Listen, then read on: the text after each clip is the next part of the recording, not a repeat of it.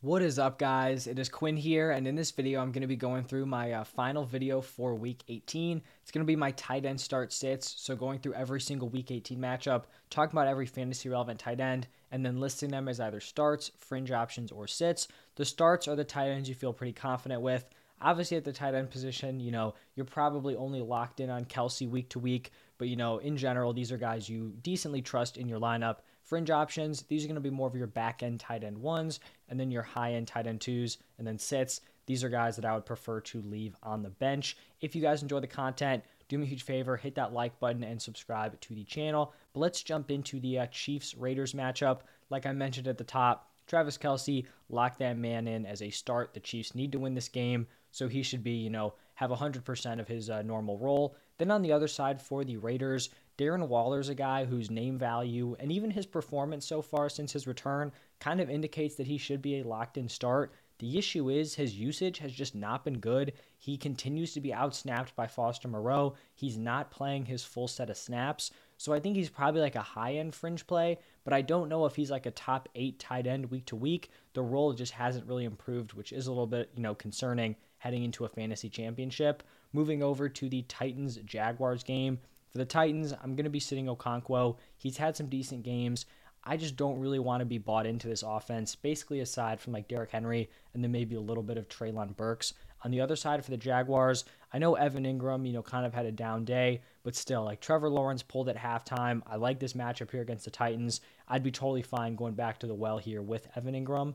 Looking at the uh, Buccaneers Falcons matchup, in my opinion, there's really not a ton going on here. I've been someone who's kind of been banging on the table for Cade Otton to get like a full set of workload, and that he kind of has over the past two weeks. He just really has underperformed. He's had some drops. He's had some penalties. He doesn't know where he's supposed to be. So, not ideal, and definitely not someone that we can be uh, trusting heading into a fantasy championship. And then for the Falcons, no Kyle Pitts, just nothing going on here. So, uh, sitting MyCole Pruitt. Looking at the Patriots taking on the Bills, I actually have Hunter Henry as a fringe option. I believe we saw Jonnu Smith miss week 17. And with Jonnu Smith out, I mean, Hunter Henry just took on a massive workload. He basically ran, you know, close to 100% route participation. That's great to see. So, assuming that Jonnu Smith misses again, I think Hunter Henry's probably a top 12 tight end at worst, you know, right on the outside looking in. And then for the Bills, just got to continue to ride the hot hand with Dawson Knox, another guy with very strong week to week route participation and someone who has the touchdown upside on a top offense. Looking at the Vikings taking on the Bears, right now it looks like the Vikings are going to be playing full strength. You know, I guess hoping the 49ers take an L and then they can slot into that number two spot. So as of right now, I do have uh, TJ Hockenson as a start. And then for the Bears, Cole Kmet as a fringe option. I think he got into the end zone in week 17.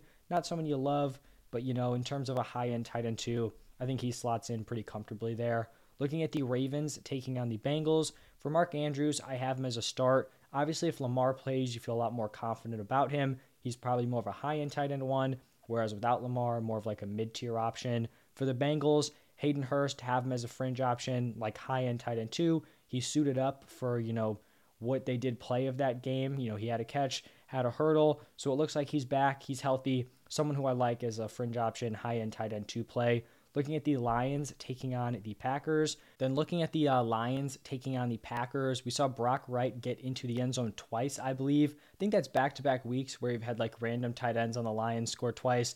I think uh, Zylstra did it uh, two weeks ago in week 16. There's still not a player here that, you know, I want to be relying on consistently. And then same thing on the other side for the Packers, going to be sitting Robert Tonyan.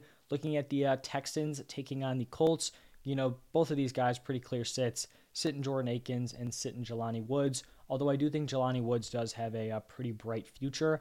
Looking at the Jets taking on the Dolphins, for the Jets, they went back to this tight end by committee. Conklin and Uzomah are splitting routes in an offense that I don't really trust. Just can't be uh, throwing you know tight ends into my starting lineup when they're splitting opportunities. And then for the Dolphins, Mike Gesicki, you know, has really just kind of struggled in to have a, a solid role all season long. So he is going to remain a sit. Looking at the Panthers taking on the Saints. For the Panthers, I think Tommy Tremble got into the end zone this past week. Still not someone we can think about starting. And then, per usual, I have both of these Saints tight ends, Taysom Hill and Juwan Johnson. Both of those guys are going to be fringe options. Taysom Hill continues to see a solid workload, you know, just kind of a random workload, carries, pass attempts, you know, potential targets. So I like him as a fringe play. And then same thing for Juwan Johnson, who has been giving you pretty solid production this season. Looking at the Giants taking on the Eagles, definitely like Dallas Goedert as a start here. And then on the other side, going to be sitting Daniel Bellinger. We have the Browns taking on the Steelers. And with Deshaun Watson not exactly, you know, playing at a super high level, struggling to support these guys with volume, I don't think we can have David and Njoku any higher than a fringe option. And then on the other side for the Steelers, I think Pat Freiermuth is a solid, like back end start play somewhere in that like tight end seven, tight end eight area. Looking at the Cowboys taking on the Commanders, Dalton Schultz had had a few down games in a row, but I kept saying, you know, the usage is good, the route participation is still there. He's on a good offense. He'll have a breakout. He balls out in week 17. Definitely like him as a start. And then for the Commanders, going to be uh, sitting Logan Thomas, who did actually have a decent game, but not someone that we want to be relying on in the fantasy championships. Looking at the Chargers taking on the Broncos. At this point, Gerald Everett, you know, not looking like a great play. They want to spread the ball around. He's not dominating the uh, you know tight end usage, so he's going to be a sit. And then, you know, kind of coming out of nowhere, Alberto with uh, Greg Dulcich going on IR. He had been like the young breakout tight end. I was pretty high on Alberto coming into the season. With Hackett as the coach, you know, and Greg Dulcich having that breakout, he had basically been relegated to like a healthy scratch. He steps in, plays a solid role, gives you a good game. I think it's good to see in terms of like long term purposes, dynasty, but in terms of redraft, not someone who I want to be throwing into my lineup. Then looking at the uh, Rams taking on the Seahawks, Tyler Higbee, you know, he had that massive game in week 16, took a little bit of a step back. Obviously, you kind of have to. Still someone who I think is a fringe option, but definitely not like a locked in top 10 guy. And then for the uh, Seahawks, they continue to operate with a tight end by committee, even with Will Dissly out. Now they're giving Colby Parkinson, you know, more opportunities than Noah Fant. You don't love to see it. Both of those guys are sits. And then uh, the 16th matchup here Cardinals taking on the 49ers. Good to see for Trey McBride. Went out, had his uh, best game of the season. Now, even though he's coming off of that big game, he's still going to be a sit for me. Don't love this Cardinals offense.